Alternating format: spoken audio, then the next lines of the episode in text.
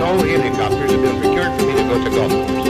Thank you. I'm not saying he wasn't a great politician. I'm just saying he's a off. Who's supposed to be an How'd you play out there today? Uh, well, I found the conditions challenging.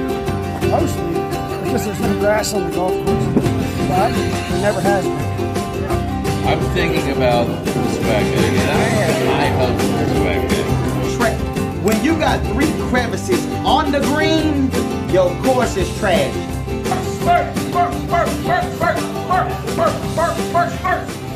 What's happening, folks? Welcome back, Beltway Golfer. This is going to be episode twenty-five. Alex Dixon here. Now, this is uh, part two of our conversation with Tom Clark, which took place down at Cutalong at Lake Anna. And the majority of the conversation is going to be about that course. We, we dive a little bit uh, deeper and get into specifics on the course, which is an interesting one um, and an ambitious one. Um, first off, it's taken over twenty years from the beginning of the project and the concept to now having a finished project and opening due to a lot of different reasons, which he gets into. But, you know, ownership changes, um, you know, just uh, a lot of different hurdles that are probably um, not uncommon when, when they're trying to open up a new development or a new golf course, um, but are, are generally hidden from the general public. Um, but it, it sounds like this one maybe had more than most, taking over twenty years. But it is finally getting ready to officially open. It's been open for play for, for a few months now, uh, but officially opening later this summer in twenty twenty-one. It, it's an interesting concept. It's an ambitious course um, in that Tom and uh, kind of his partner on this project, he's listed as a consultant, um, but Ron Whitten, who is the, I'm probably going to get his title wrong here, he says it in the interview. He was essentially the lead of golf course architecture for Golf Digest magazine for many, many years. Um, and the two of them kind of work together to, to draw inspiration uh, and pay homage to other um, great golf course architects, to other great holes, to other famous features from other holes, um, and brought elements from all of those different things into this course. Uh, the result is some, some really interesting golf holes. Um, you know, the, the, the style is different from hole to hole um, because one, you know, they've got a Pete Dye hole and then another, the next hole drawing on uh, a totally different concept or paying homage to a totally different architect. Um, so it's, it's pretty interesting to go around the course uh, and seeing kind of these, these, these, these very different designs and holes um, throughout the eighteen. Uh, so, so unusual in that aspect. Um, that I, I, I'm not sure I've played a course quite like it before. Um, so he, he gets into a lot of the details of, um, you know, where a lot of those concepts came from and what um, what led them to, the, to this project. The other thing I'll note is, you know, we had played the course. We teed off, I think, at Cutalong probably before ten a m And by the time we got to this part of the conversation, because we, we took our time playing the course, he was I was taking pictures, he was pointing out uh, different details around the course. Um, we had almost run out of daylight, and so we had been out there for probably six, seven hours already. So you may be able to tell, I think both of us maybe were running a, a little, our, our tanks were a little empty by this point, so blame that on me. Uh, you, I know I certainly was, I don't know about Tom, um, but you know, I, I still found it a very interesting conversation, and he, uh, you know, he gives a lot more detail on the project. Um, and then the last fifteen or twenty minutes, you know, talks a little bit more about, um, you know, his career as a golf course designer. So I, I enjoyed it and thought it was worthy of certainly a two-part podcast. Um, hope you enjoyed as well. Here it is, episode twenty-five, Tom Clark at Cutalong at Lake Anna. First of all, I have a question for you. Did you have fun today? I had a, I had a lot of fun. And, and you know, I was I was fo- I, I was focused a, a lot on talking to you and sn- taking pictures and taking it all in, and so I'm I'm excited to come back and really kind of try try to score on this course and, and, and play it again. Well, the objective, both Ron and I agreed on that long ago, was we wanted to create something that would be fun, and that's I think from the beginning when I said I wanted to create something, and I asked this question twenty years ago. Um, why hasn't anybody done a National Golf Links again? In other words, there were these copycat courses, uh, renditions or whatever, where they actually tried to copy, you know, the Amen Corner or, mm-hmm. you know, I think Golden Ocala or whatever, where they just sure. had the L P G A. Like a replica event. Course. Yeah, they were exact replica courses. Mm-hmm. This was supposed to be an eclectic match of different things to emulate, you know, potentially famous designs, but they're classed together, like our Pebble Beach Green with the Augusta National sure. Bunker. And but but but originally, your original thought for for for Cutalong was the National Golf Links. Meaning you were th- you were thinking about emulating those exact holes, or just the idea of no, National the Links? idea. Yeah. It was always the idea, but it was Charles Blair Macdonald cherry picked, you know, his favorite holes, which have become classic design features. I mean, the Biarritz, the Redan, the Alps. I mean, he did, kept doing it all over. I mean, you go down to Old White, and that's what he did down there. And, you know, you go to all, most of his courses, and then Seth Raynor took up the mantle and continued to do all this, you know, over and over and over again. Well, I became so enthralled with this when Cutalong didn't start, you know, twenty-some years ago, that I started taking some of those features and putting them on my courses all over the country. Um, up at Glade Springs, the last course I did has four or five features at uh, Williamsburg National. Where, I don't even, where is Glade Springs? Glade Springs is up in Beckley, West Virginia. Okay. Uh, Daniels is actually the town, but it's a resort. I did the original course Stonehaven, then I did Woodhaven, and that's where I put all these features in. Okay. Um, I did. Uh, I don't get outside the Beltway much. Okay. Williamsburg Nationals in Williamsburg, and I did a lot of the features on the course there. It's the Yorktown course. And then I went down to Texas, and I did a course uh, down near uh, League City, mm-hmm. and it was twenty-seven holes, and I actually did what this original concept was here at Cutalong, which was the English nine, the Irish nine, and the Scottish nine. And I did it at Cahoon Plantation, which you said you had played. Yeah. And also you know, recently closed. Yeah. And uh, good old Wallace. That was one of my best par threes, and that was the first thing to go. Mm-hmm. Uh, and then one of the nines went, then another one, and now I think it's all closed. But how, how does that, as as a golf course architect and designer, you over the years, like every every doesn't matter who. What golf course architect you have, projects of yours and courses that you've had have closed. It's got it's got a sting. They're your babies. In other words, what I told you about a lot of the par threes I did, and I mentioned Fair Oaks Golf Park. Mm-hmm. Um, you know, that was an interim use. In other words, uh, it was always going to be developed, but Tim had the property for, I don't know, ten or fifteen years from his stepfather, and he finally said, okay, I want it, I'm going to develop it while I'm still living, and he did. So that went away. I did Hunter Mill Golf Park. That went away. Um, you know, Southview or Potomac Ridge, that went away. Mm-hmm. Um, you know, I just you just told me Cross Creek's going away. Yeah. um, and it's so often it's just because, you know, the, the sprawl goes further and further out, well, and that and land becomes, becomes so much more valuable as homes than, than a golf course. Because what it was in nineteen ninety-nine, quite honestly, it was more profitable to build a golf course than it was development. Mm-hmm. In other words, the golf course, you keep making money every year. Now, this was when they were charging one hundred dollars a round and, you know, a country club for a day. The development, you sell one time, and it's gone. So you made your money, but you don't keep making it year after year. So that's what they were looking for, and that's what I said. Back in ninety-nine, I had four or five, thirty-six, and twenty-seven hole projects.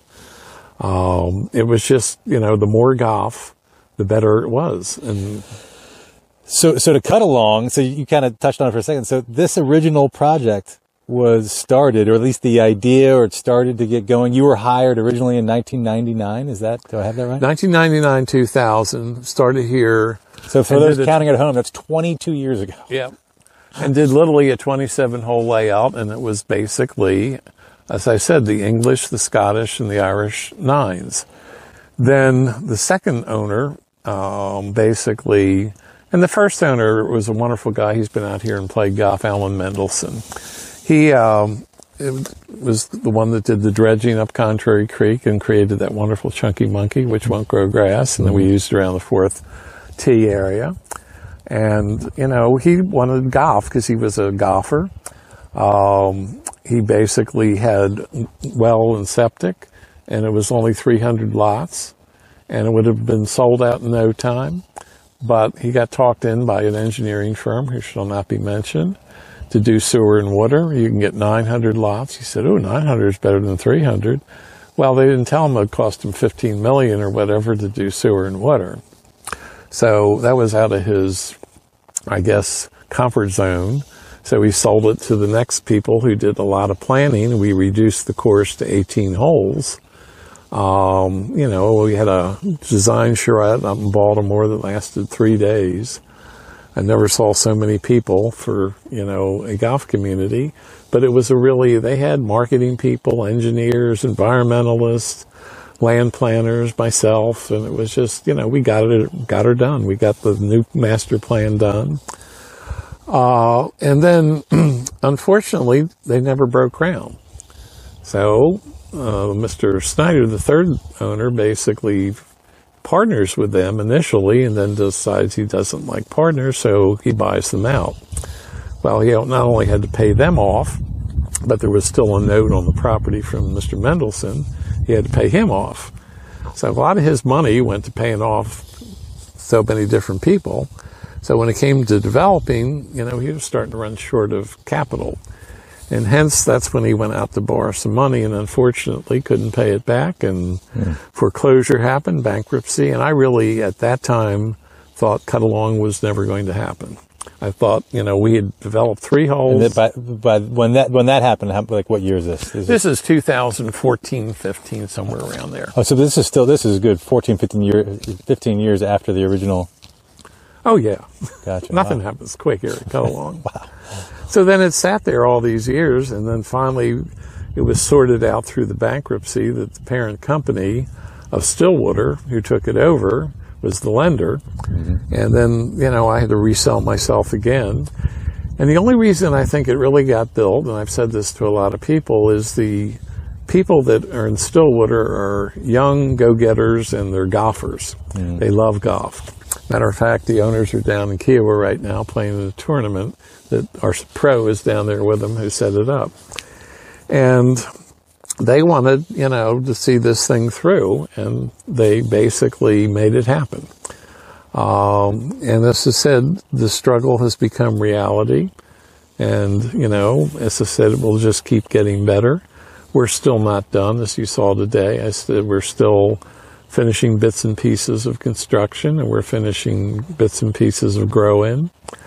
And uh, our grand opening will be, you know, July first. And uh, by then, everything should be in super condition. Uh, tw- twenty plus years. I, I, I can't imagine you've had any other projects that have taken nearly that long from concept to opening. No, but uh, we talked about that other possibility, sure. and that's kind of sure. goes back to that era also. It, it does happen.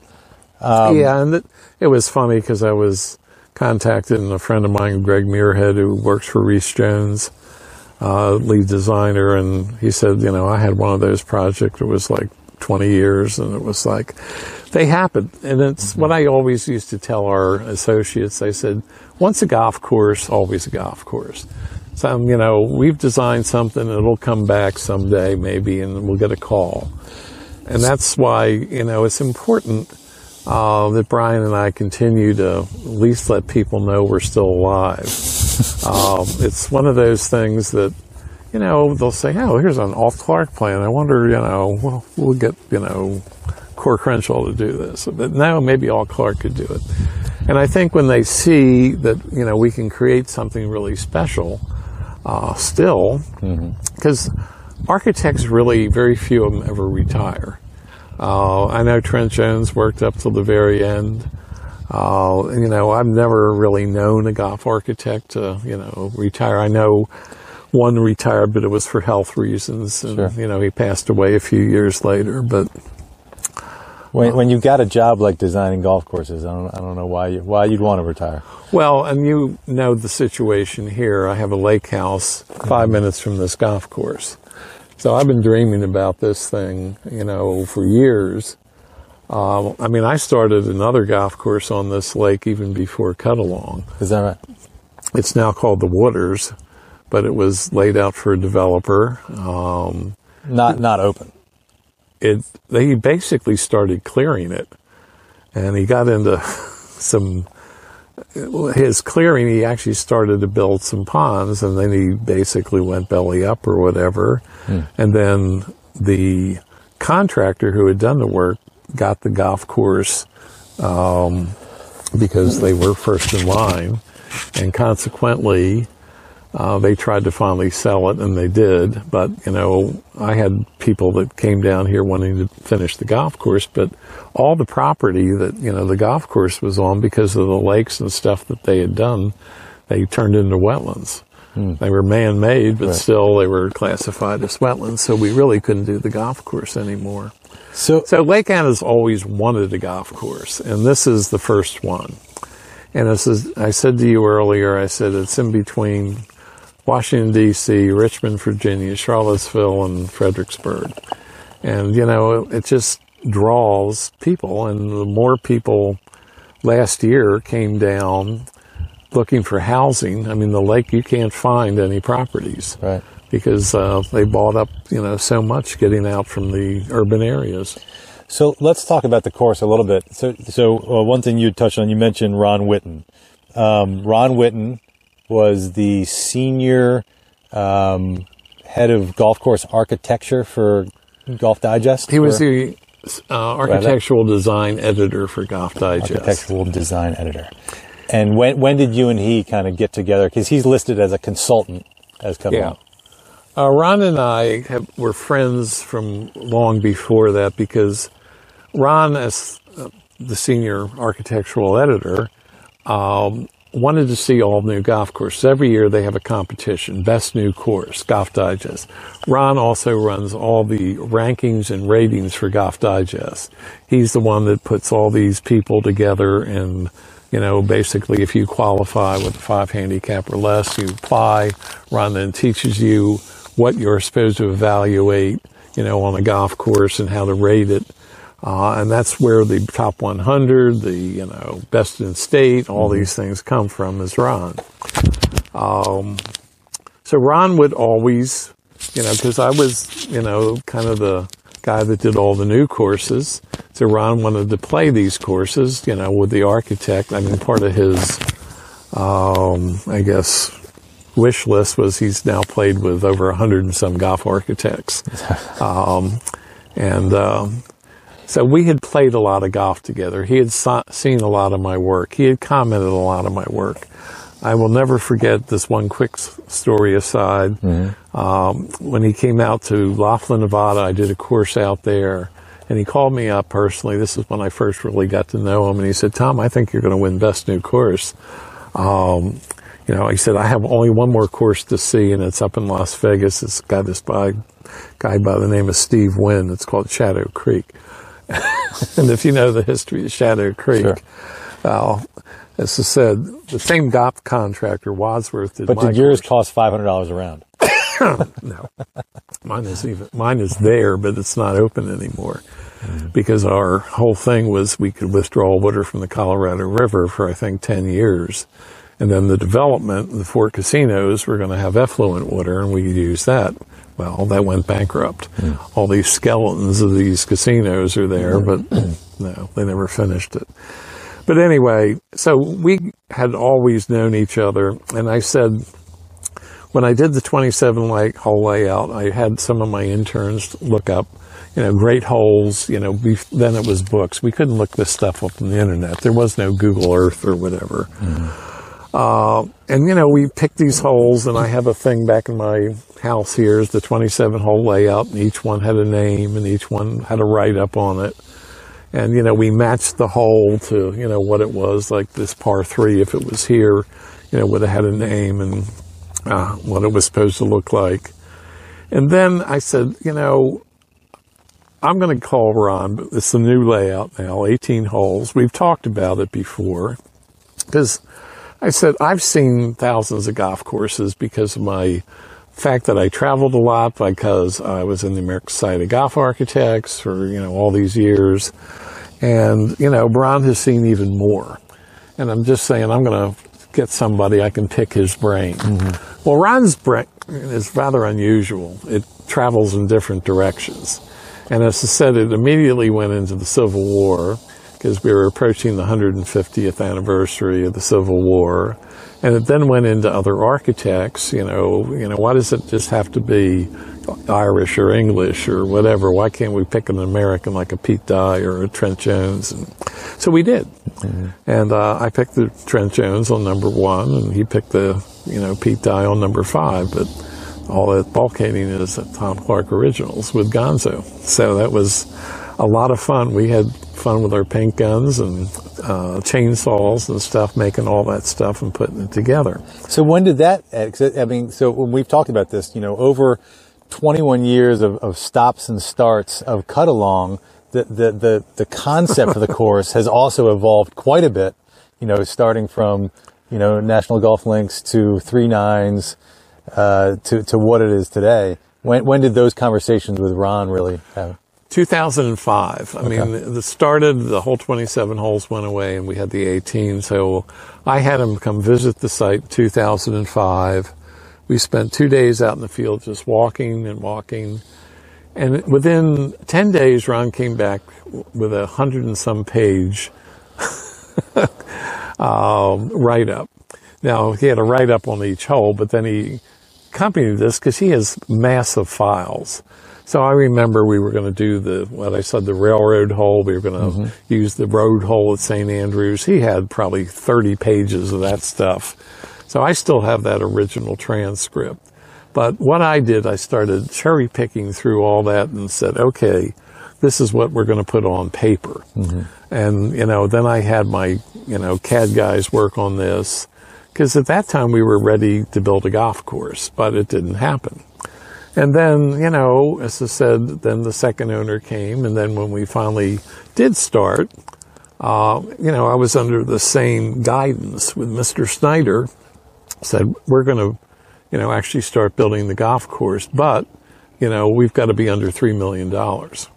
Well, that was, you know, that's not much in two thousand thirteen. So that's when some of the bunkers disappeared, and then he got a, a management company involved, and some of the other bunkers disappeared because they didn't even read, bother to read that these holes are emulating famous holes. Well, you just can't take bunkers out, you know, when mm-hmm. you're trying to create a green like, you know, Pebble Beach or something. Mm-hmm. You know, people know that they see it on television. Well, they're going to say, this doesn't look anything like that. Right. So that's the evolution. And then it continued to evolve all the way through construction. Uh, you know, that's what I said. There were situations that, you know, things that you hit out in the field, like rock or something, you change this, you know, there's certain budgetary constraints, you change that. And the beauty is, at the end of the day, you still wind up with a great product. And absolutely. That's what I'm happiest at. And you, at the beginning of this, you mentioned that, you know, uh, National Golf Links and even renditions as as almost like uh you know replica courses, but I mean that, I wouldn't say that this doesn't is not a replica course. Not at all. This isn't at all. Well, then National there's not, there's Golf not a, there's not, is not a replica course it, it's, either. It's taking the ideas right and inspiration from from great golf holes. That's what it is. We're emulating ideas and we're merging them together. That's just what I said about sure. hole number ten. It's a Redan par four. Mm-hmm. Well, I've seen three of those now, like in magazines now. Redan par four.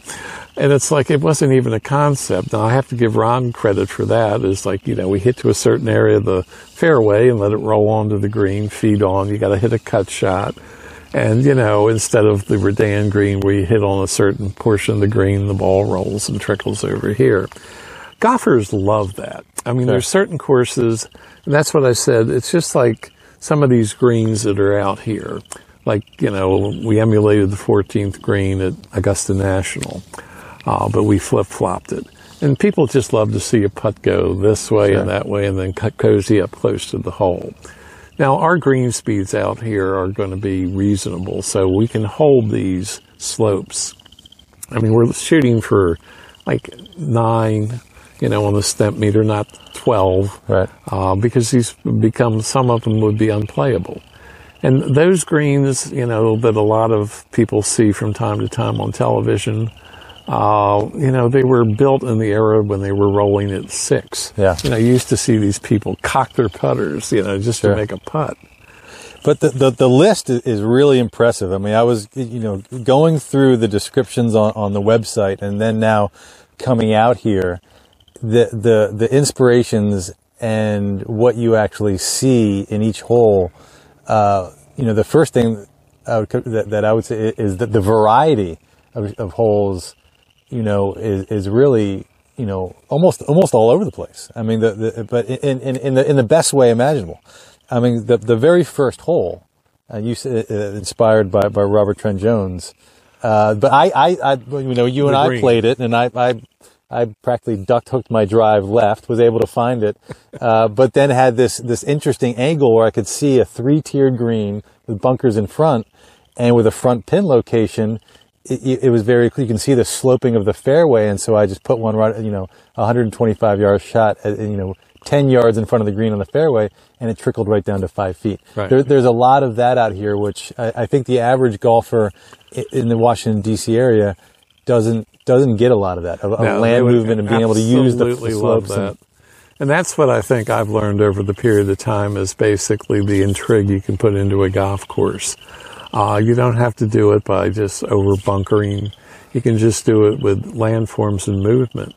And, you know, creating, you know, kick places. Sure. And, you know, that's what uh, is lacking in, you know, so many golf courses is the intrigue. I mean, trust me, as I said, I get bored after a while, sure. but I play this course all the time. But you've also, you told me on the course that, you know, so th- this is a huge property, a thousand acres, um, but that, you know, we, th- there's a tremendous amount of contours and, and land movement, but, but, aside from a couple holes, not a lot of land was moved. There was probably thirty thousand yards of land. You know, an average golf course is three to four hundred thousand.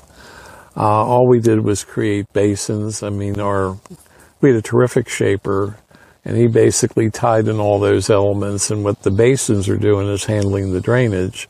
So we pick up drainage on the high side, just like all these paths are canted into the hillside. Mm-hmm. So we don't get water going across our fairways. Uh, it all channels to a, a underground pipe and goes into another basin. And I can tell you, since this course opened, and they opened back, I think, in, say it was July when we opened the eleven holes to play, um, they've never been on the cart paths only. In other words, this course drains so well, and it's a tribute, you know, I can say I'm obviously, I'd like to take all the credit, but I can't.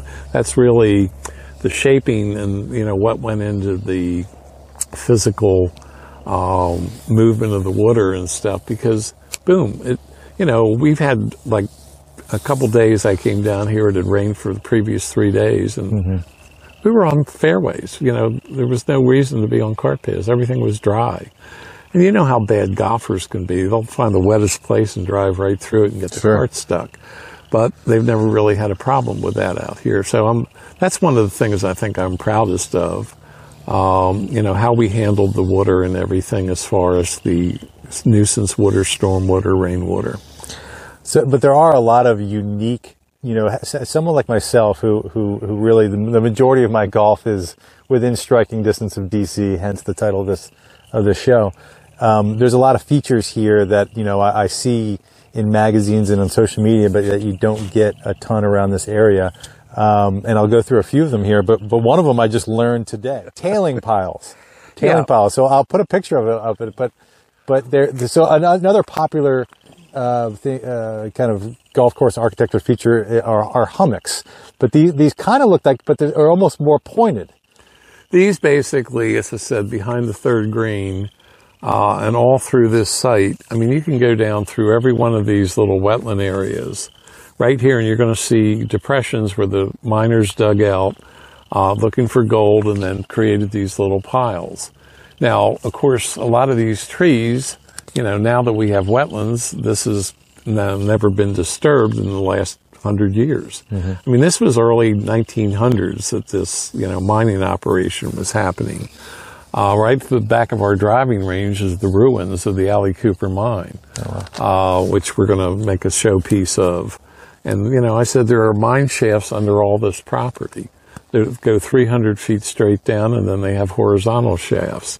So that's a little surprise for the golfers that they yeah. don't fall through. Sure. And, you know, so it's got a very interesting history. Yeah. Well, they were marked. I told you about the situation on fourteen where we yeah. sucked up four of them uh, because they couldn't develop on them, so I did an alternate fairway. And that's how things, you know, evolve on a golf course. Sure. The the fifth hole here is another interesting one. So it's this is your the the, the Pete Dye hole. Well, and that basically the last time Ron was here, it just happened to be coinciding with the day Pete Dye passed away. And Ron was very, very friendly with Pete and Alice, as I was. Pete and Alice, uh, Pete was the president, I think, two years before I became president, so we were on the executive committee. Alice kind of runs the show. Um, and always did. And, you know, they were dear friends, and it was just like we were going to have um, kind of a, you know, a Pete Dye salute, but we just basically changed the whole thing to basically be a Pete Dye green. You know, we did the railroads, we did the pot bunkers, uh, you know, we did the, you know, um, crushed granite and everything for like a waste area, like he mm-hmm. did down at Sawgrass. It's a beautiful hole. It's got the split fairway, and it's kind of deceiving off the tee. You don't realize how much room you have on the right fairway. You can enter the green from either side, rolling. You know. So it's one of my favorite holes, and it's even more pretty because if you get up on the hill on the other side of the pond, you know, you look down on that and you see Contrary Creek in the background. Now, keep in mind, Cutalong is at Lake Anna. That's what it says. And the whole reason the club area is where it is, at one period of time, you could actually see a portion of the lake from up there. They're going to have to probably build a second story on their clubhouse to see it anymore. But that was, you know, as close as we really got. And if you go down to hole number four, the lake is very close there. But five, I originally had that green as close to Contrary Creek as the, you know, the wetlands and everything would permit. Then we changed it. I have fifteen uh, different plans back in my house of the fifth hole. And, you know, this is the final rendition. And that whole clearing that you saw behind, um, you know, the green there, where you can see Contrary Creek, at least people now can see it. Because uh, it's such an unusual thing in the fact because the mining and the sulfur and all the things and the acid that they brought up, Uh, there's no vegetation that grows along Contrary Creek. So it's like being out in some of these places in Colorado or Montana or whatever, uh, which is, you know, an unusual thing for Virginia. Sure. And, of course, the name Mineral Virginia, you know, didn't come from, you know, it came from the mining industry. A couple other interesting holes. So you, you mentioned, you know, some Civil War, Civil War sites, and, and Ron is a Civil War buff. The eighth hole, the green complex on the eighth hole. That is called the Stockade Redan, which is an actual fortification. It's not a redan like the Redan hole in North Berwick, but the Stockade Redan. But both, but both redans come from the, the the etymology of the word, you know, of, of you know, a, well, a well it's a protected fortification, yes, because they were cannon placements on all three levels. And the way that green sets up, you know, was find a hole for this, Tom, because that's our one Civil War thing, really.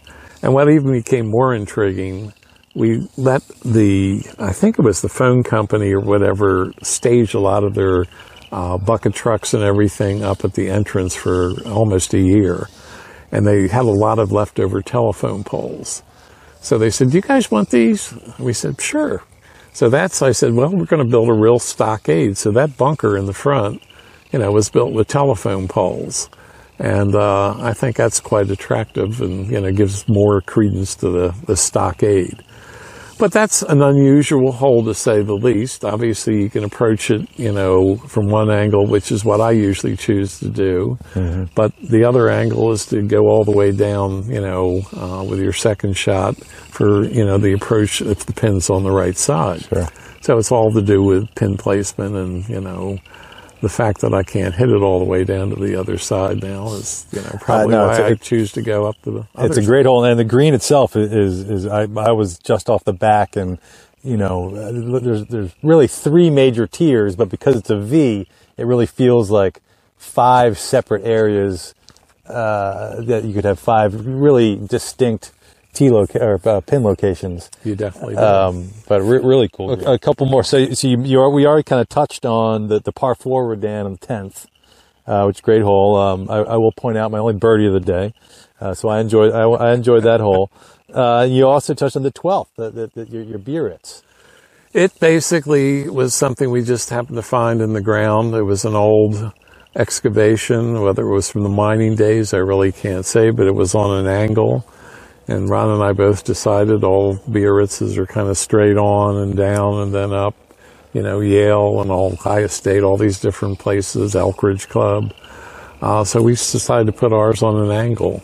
And uh, it's rather unique to, you know, to try to hold the green. It's a beautiful green, and it, but it also depends on which tee box you're playing. You know, the, yeah. the further back you get, well, you know, course, you're almost playing playing it sideways. I was going to say that other tee box that you saw at two thirty-five or whatever, the reason that was built was also to give the fact that there's lots right there that this hole is really a golf hole.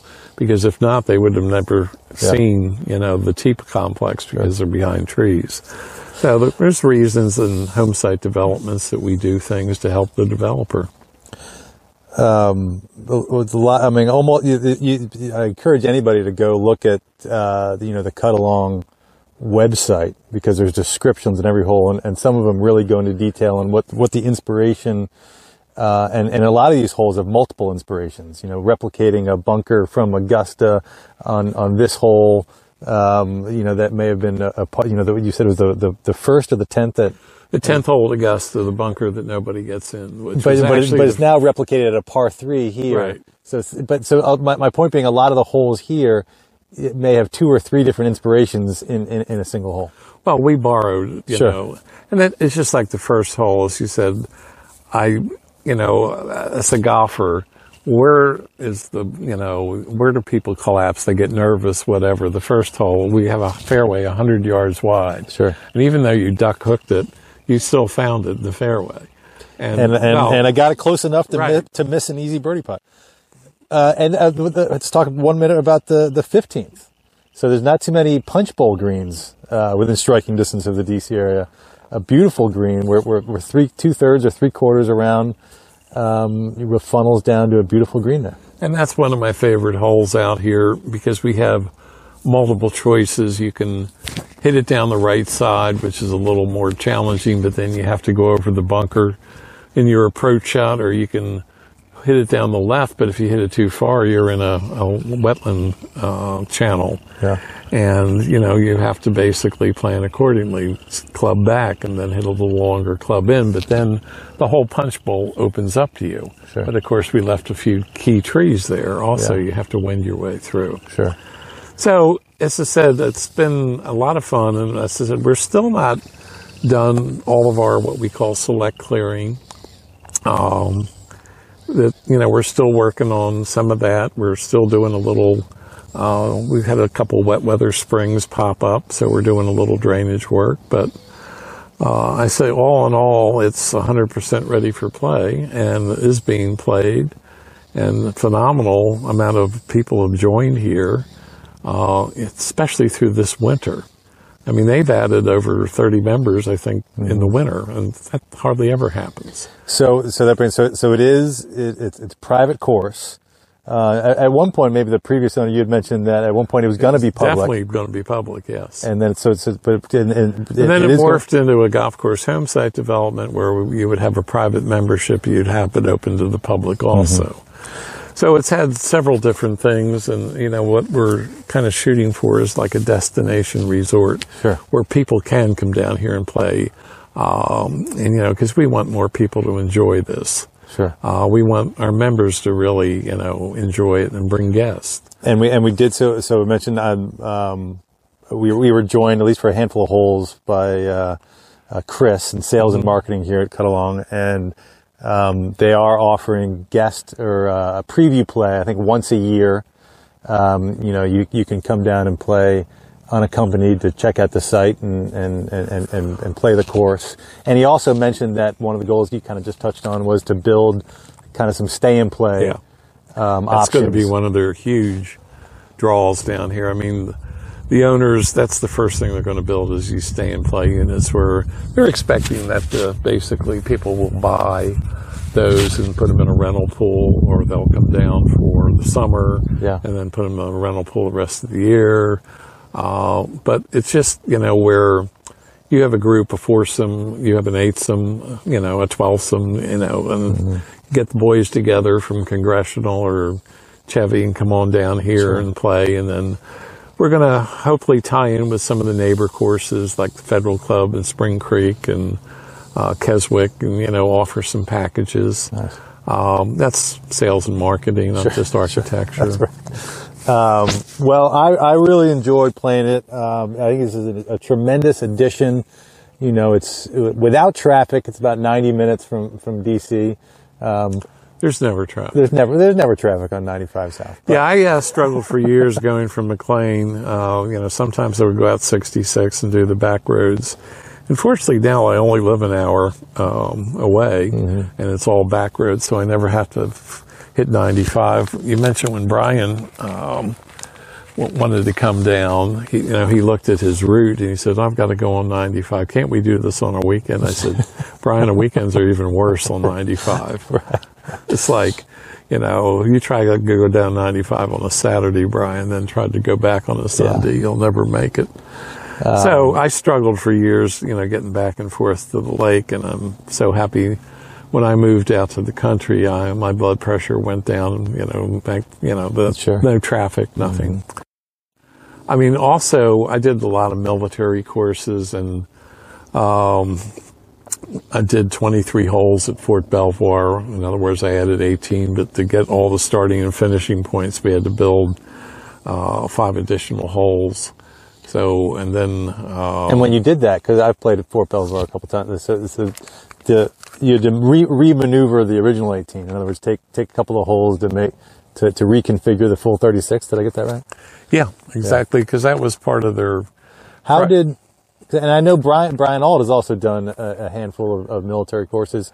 How how did that kind of come about? Well, the, the, the association between military courses and your firm. Well, Mister Ault started. I mean, he did Langley, and you know added, and then we got involved with. Um, There's like a procurement officer for like these military jobs, and um, he became kind of a friend, and he would alert us to, you know, some of these things coming up. I mean, we did some work up in Alaska, um, and then Fort's, you know, on a military course. I did Fort Eustis, and then uh, we did some work in Georgia, and we did some military work in Korea, uh, you know, and it's just kind of one thing led to another, and Brian.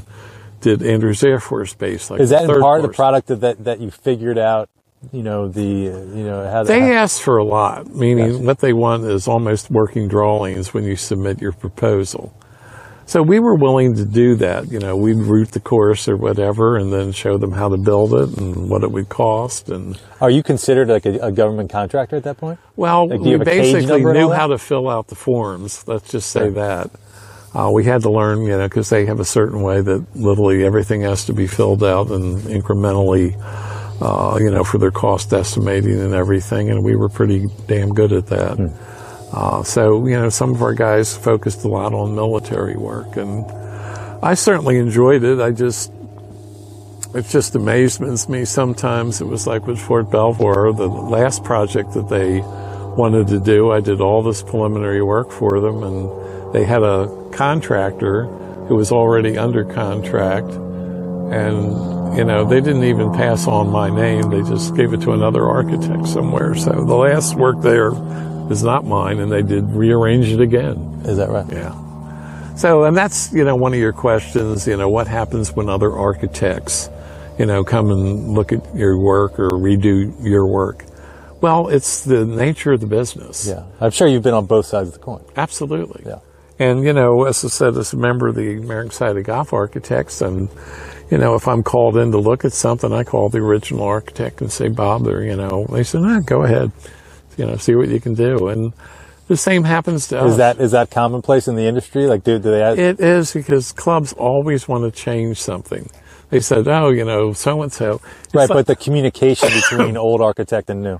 Uh, if they're members of the American Society of Golf Architects, it's definitely um, t- typical. But, you know, not all these people are members, and sometimes the original architect is long since deceased. Mm-hmm. Um, you know, I said I did a lot of work on Donald Ross courses, and couldn't call Donald, even though he's one of our members, but he in, in general, it is, is it, is it a very born. fraternal industry. I mean, because a lot of golf architects have very different styles. Yeah. And, you know, so, some they're trying to, you know, when you were talking about Congressional and going back to, to restoring the, the, the, you know, what it looked like a hundred years ago versus, you know, the, the, the, the Reese Jones and his father who, who, who read it in the middle. Modernize. That they, they, they modernize it. They might have totally different styles. But, you know, is there, you know, is, well, is there friendliness? We, is there animosity between them? It's a huge friendliness in the fact that I'm a past president of the American Society of Golf Architects. I have, I count some of my best friends uh, as members. Uh, we talk to each other all the time. We uh, compete against each other. Um, you know, and as I said, there are, you know, nothing but, you know, I think ninety-five percent stellar individuals in that, you know, group. And, you know, in anything, you know, there, any society, any grouping, you know, there's occasionally uh, some bad eggs or whatever, but, you know, they get sorted out.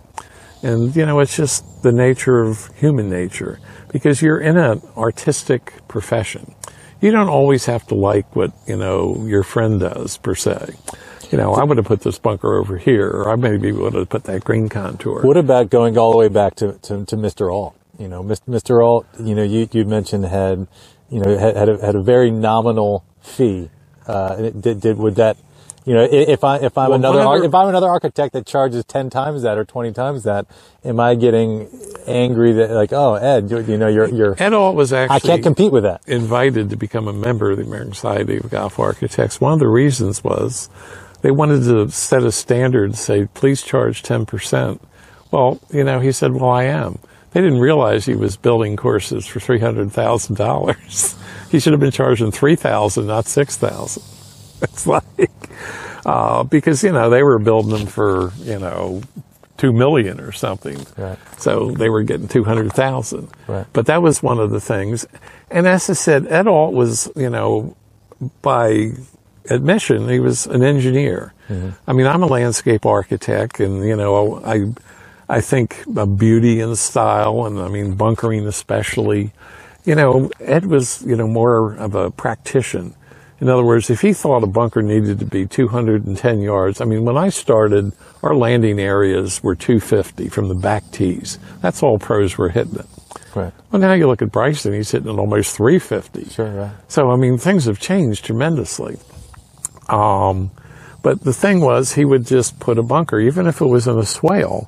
And I'm like, you know, we put them, I mean, I try to put them where they fit in, and you can just grade them naturally. And he would import dirt, you know, and filled this thing up, and mm. it looks like a, you know, a little something. So the aesthetics weren't there, but the practicality was. I mean, he built sound golf courses, playable golf courses, well-drained golf courses, and that's the first thing I learned was, Uh, drainage is paramount. Uh, that's the first thing he said, drainage, drainage, drainage. And it's like, um, go ahead. Do you, uh, I was going to ask, do you think much or think a lot about your legacy as a golf course architect, having designed over one hundred courses? I do not. I mean, I know that the beauty is that, you know, for instance, I keep trying to tell my owners or whatever, you may not be here. The contractor, you know, may be off the face of the earth. The pro definitely will be gone somewhere else. The superintendent's somewhere else. But the architect who did the course is still always the architect. So that's the beauty of our profession. I mean, it's like, you know, building architects. Well, you know, the Empire State Building's still there. And, you know, whoever did that, you know, can say, well, he's long gone. Sure. The Eiffel Tower is still there. And, you know, you create something, you know, special that, you know, is there for posterity. Now, that's why I said it hurts when they take one of your babies away. Mm. I mean, I was probably the king of par three courses for a while, but most of my par threes are gone. I had a couple in Myrtle Beach, Cane Patch and Midway. I had, you know, the Braylings par three at, you know, Kings Mill. I had the one at Cahoon Plantation. I had the one at Fair Oaks Golf Park. Uh, I mean, I could rattle off half a dozen more that are all gone. Mm-hmm. Um, that's a shame because par threes is, you know, where I learned to play golf. Right. Uh, a little place in Delaware. And a lot of kids learn to play, you know, that's their sure. first, you know, introduction to golf. The one out near uh, Rehoboth Beach? No, it was uh, up near Wilmington. Um, I'm trying to think of its name, but, you know. And the irony is par threes seem to be making a comeback. Well, it's funny because I see a lot of things in magazines now, and it's, I wish I had my par threes still alive and well. Mm-hmm. And they were very, I mean, a lot of them, for instance, the ones in Myrtle Beach were done for Myrtle Beach Farms Company, and that became Burroughs and Collins, but they were an interim use. They weren't supposed to, you know, be there after ten years. They were going to develop it. Well, they were there thirty years or something, or mm-hmm. forty, because they were making more money than their eighteen-hole courses were. Go figure. Yeah. Well, they lit them, and they added nine more holes in a driving range. And, you know, we did that. And consequently, they were making more money than, you know, the rest of the thing. Um, yeah. O- Oakmar is one of yours. It's a par three that's still still kicking. I played that within the last month or so. Well, and Penderbrook was another. That was one of my first courses. Um, that you met Mike earlier, and, you know, he's doing the management up there. That was an interesting story because the owner, Wayne Lynch, Uh, where, was it White Flint or White Oak Mall or whatever? White Flint Mall, sure. Yeah. That was, I think, Pinecrest number one, the golf course. He owned that and he sold it. So he got the money to buy the property across the street and built Penderbrook. Well, when Penderbrook was built, I'll never forget, Wayne says, oh, I'll just get the superintendent to do all the select clearing over the winter and stuff. Well, you know, one winter, the next winter, I mean, it went on and on. Yeah. And, uh, you know, if you didn't hit the rough and you got yeah. into the woods, you'd never find your ball. Sure. But then Wayne, you know, all of a sudden called up another day, and that's where Southview was built over there, you know, across, so, yeah, over in Maryland. Waldorf, yeah. So I'm not sure Wayne's still with us, but, you know, that was two golf courses. And that's what happens when I did River Creek, then I did Cross Creek and Oak Creek. Um, you know, one developer likes what you do and, you know, says, oh, we'll just hire Tom to do the next one. So that's, you know, it's architects. What's the story with that barn over at, at Oak Creek? Uh, what is it? Is it a tobacco barn? Is that what it is? It's an old tobacco barn you drive through with a cart path. Yeah. Yeah. Great barn. And now, well, you know, who took that over? Um, basically, Club Corp has it now, but it was Toll Golf. It was a private course when it opened, right? Yeah, that was a mistake. There was a, I guess, a, a management company from up in Pennsylvania, and it was funny because I grew up in Pennsylvania, and I didn't even recognize any of the courses that he managed. He never came down to visit. Hmm. So it didn't really make it as a private course. And it was funny because I kept saying that Lake Presidential, which was built the same time approximately, I said they should have switched it. That should have been private, and, you know, Oak Creek right. should have been public.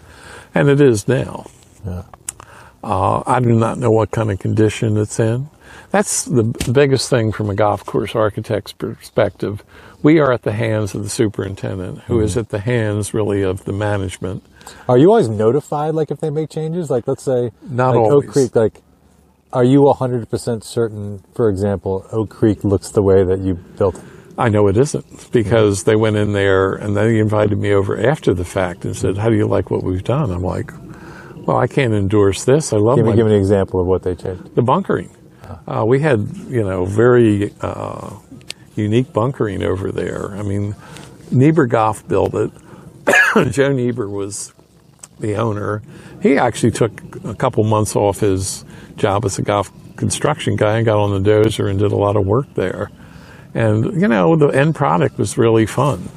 Um, I loved playing it, and it was aesthetically pleasing to the eye. And, you know, it's still a good golf course. The, you know, the bones are still there, mm-hmm. but it's just basically some of the bunkering, you know, went away, and um, you know, with that, some of what I call my pizzazz went away. But sure. you know, it's still a good golf course. The greens are exactly the same. Well, listen, um, we're starting to run out of sunlight here. We've, we've been I'm chatting for we've been, cha- we've been chatting. Yeah, I was gonna say here. We've been chatting for a while. The temperature's dropping. I feel like you've done enough work in the area that I could talk to you for another hour or two. Uh, but this has been terrific. I appreciate you taking some time to kind of talk about your career as a golf course architect, bringing me out to to Cutalong, showing me the course, and um, I had a great time. Well, we want you to come back. I don't have a good golf game, but I don't really care. I'm a I'm a regular dude living in D C, and I want to know about D C-centric golf stuff. If you can tell me something that I don't already know, then that is great for me. I don't want the regular stuff. I want exciting stuff. I want different stuff. I want stuff I can't hear elsewhere. But I want it to be about D C golf.